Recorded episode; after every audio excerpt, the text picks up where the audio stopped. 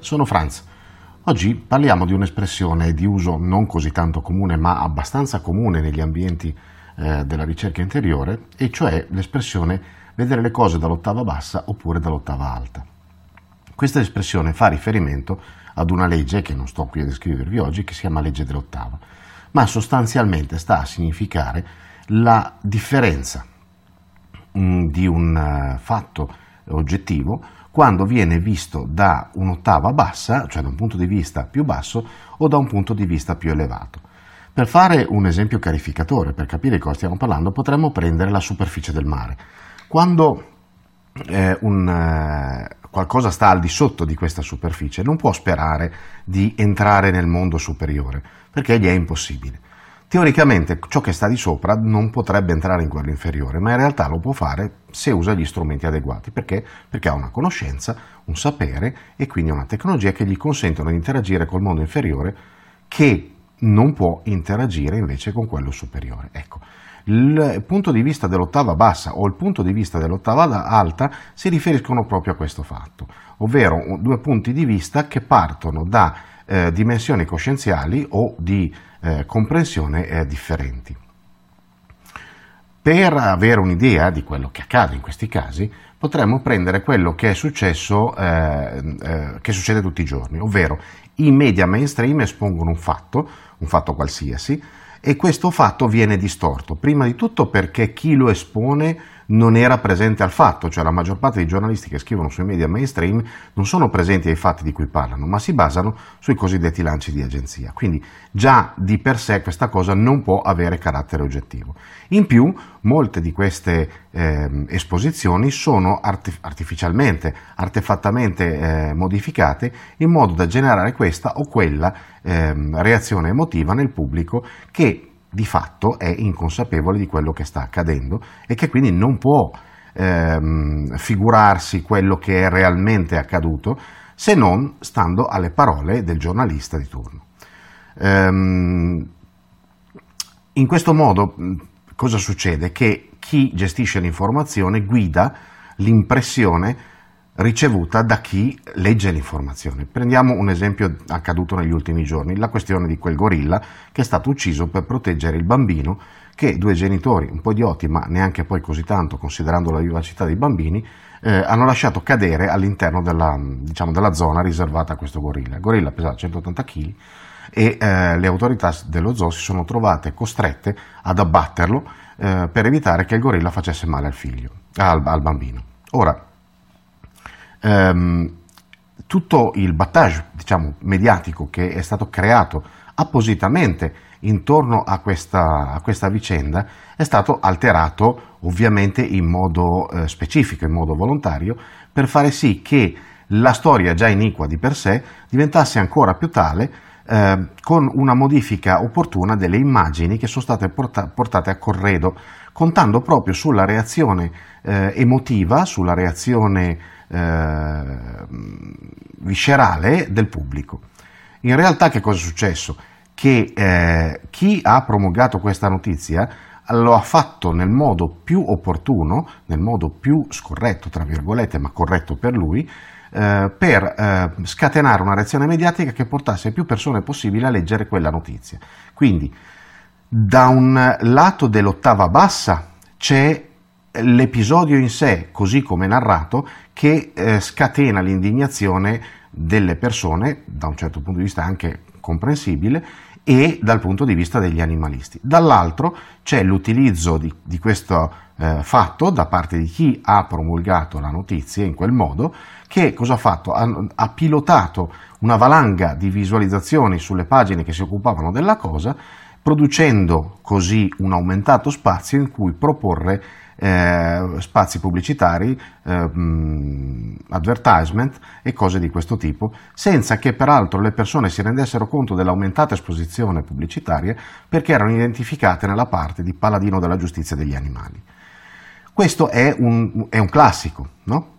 Eh, e questo fa capire quale può essere l'ottava bassa, cioè quella dell'animalista o della persona che si è indignata per la sorte eh, sfortunata di questo povero animale, e dall'altro la posizione di chi invece ha promulgato la notizia modificandola artefattamente in modo da produrre appositamente una reazione emotiva.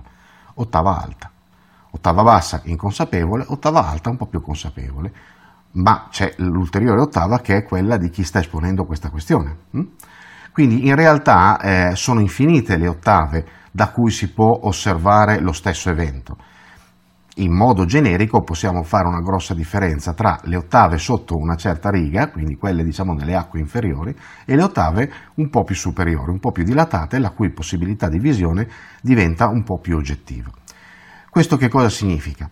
Che eh, esiste, esistono ulteriori punti di vista, sempre facendo l'esempio, prendendo ad esempio l'episodio del, del gorilla.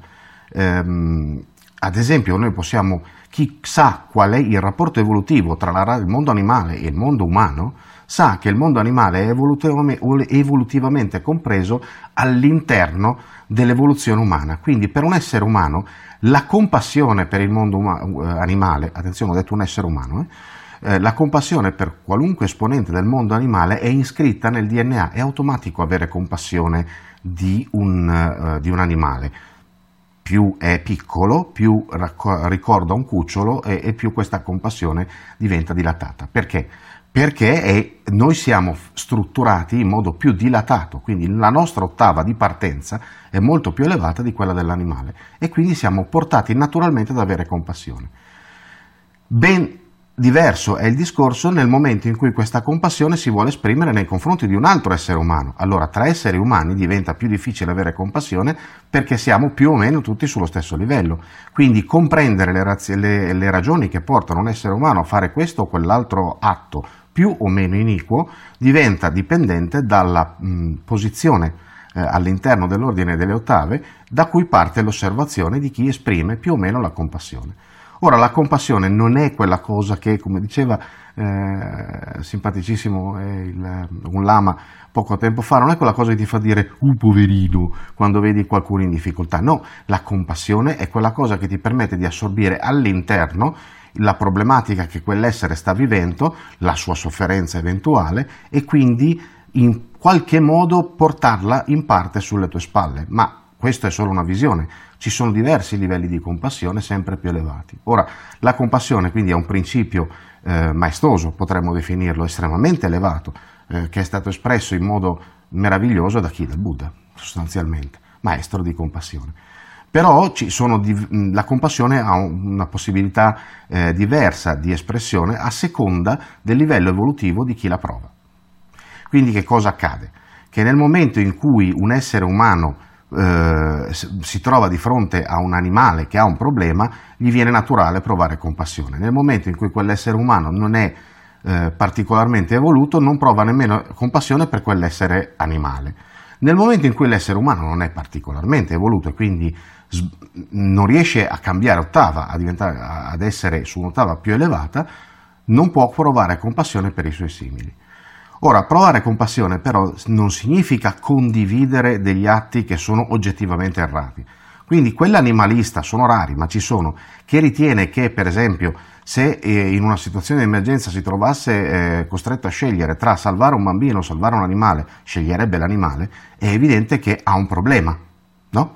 eh, non ce la fa, non arriva a livello di eh, comprensione nemmeno e di, secondariamente di compassione sufficiente per comprendere che la vita di quel bambino ha un senso e dal punto di vista evolutivo più completo, più complesso e più, evol- e più evoluto rispetto a quella dell'animale e che quindi la scelta di salvare l'animale e non il bambino è completamente errata. La mia personalissima opinione è che un personaggio di questo tipo andrebbe ehm, educato a comprendere che quello che sta dicendo è una minchiata colossale anche perché quello stesso personaggio potrebbe essere di pericolo per se stesso, ma soprattutto per la comunità in cui, in cui, vive, perché nel momento in cui si presenta una situazione di emergenza, se questa è la sua attraenza, va a salvare l'animale invece che il bambino o l'essere umano.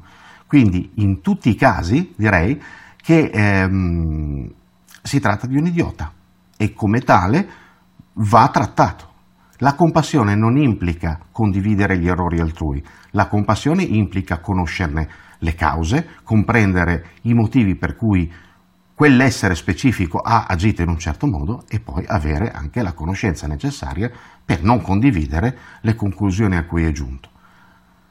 Ecco, giusto per dire che il mondo non è propriamente quella stupidaggine che molti credono che sia, prima di tutto perché il mondo non è limitato a questo pianeta e poi per un sacco di altre ragioni che pur essendo oscure ai più sono in realtà molto chiare ai meno. Non so se mi sono spiegato. Ci si vede in giro. Benvenuti su Franz Blog, canale video e podcast. Trovate questo contenuto e tanti altri su franzblog.tv in versione scritta, video e audio.